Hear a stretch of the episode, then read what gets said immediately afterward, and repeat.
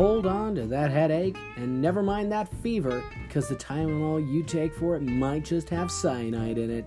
That's right, we're talking about the Tylenol murders.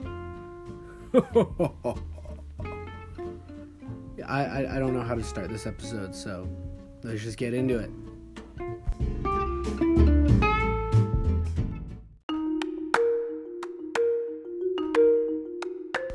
Ah, Chicago in 1982. Uh, what a wonderful place to live in, where everybody's firearms were being confiscated. There were coke bars everywhere, and people were dropping like flies thanks to the cyanide and their Tylenol. Uh, what a wonderful place and time to live. uh, today we're talking about the 1982 Tylenol murders. Now, what are the 1982 Tylenol murders? Well, the Tylenol murders were a series of Tylenol related murders that occurred in 1982. Whew! So, in order to go a little more in, into detail, the Tylenol murders were, um, were a series of deaths that they, they resulted from the tampering of Tylenol. Basically, uh, they found later, after the deaths had all occurred, that there was there was cyanide in the Tylenol. Now, they never caught the guy who did it, which is crazy.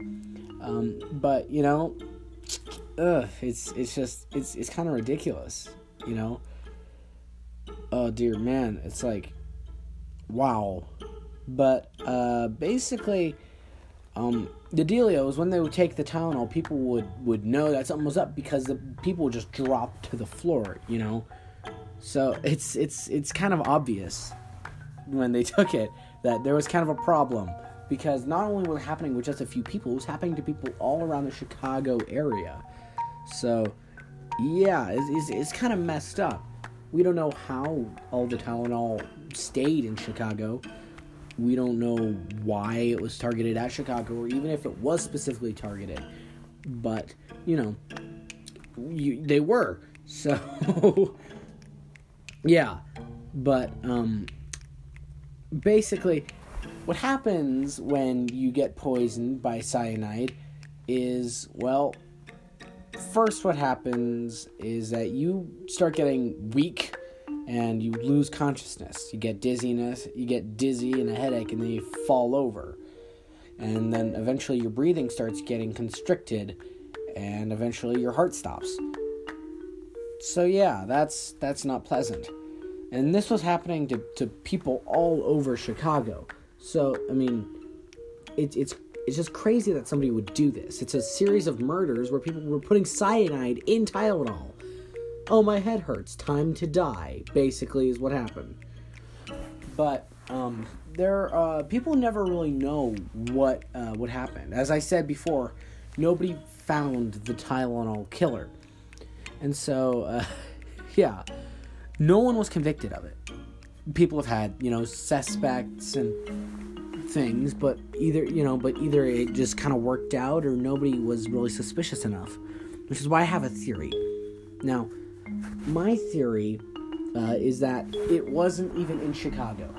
I believe that during the Tylenol manufacture, uh, when the Tylenol was being made, right, somebody spiked a dose or mixed in some cyanide with it, and eventually, what occurred is that that is that that batch was put into different bottles of Tylenol, which were then put in the same box or boxes, and then were then shipped to the same place.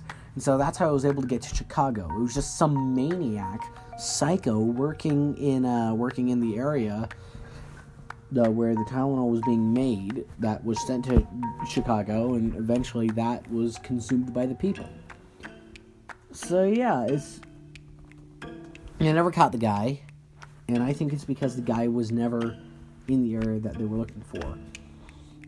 You know, and basically, you know, these, these murders, uh, these murders were just, I can't say this enough, it's outrageous.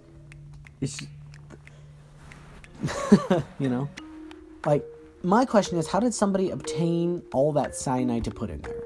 Because cyanide isn't super easy to get you know. But I mean, I, uh, I I won't go into that. But still, you know, What's wrong with people? Of course, you know, only seven people were killed, but still, that's a. Seven people were killed from Tylenol. Seven people were killed because they had a fever or a headache. One was a kid. So it's like, just wow. That's all I can say. It's just wow. Chicago in the 1980s, am I right? This is a bit of a shorter episode, but there was some serious research done to, you know, cross reference and verify these things. But honestly, thank you. uh, this was Richard Ferrix, over and out.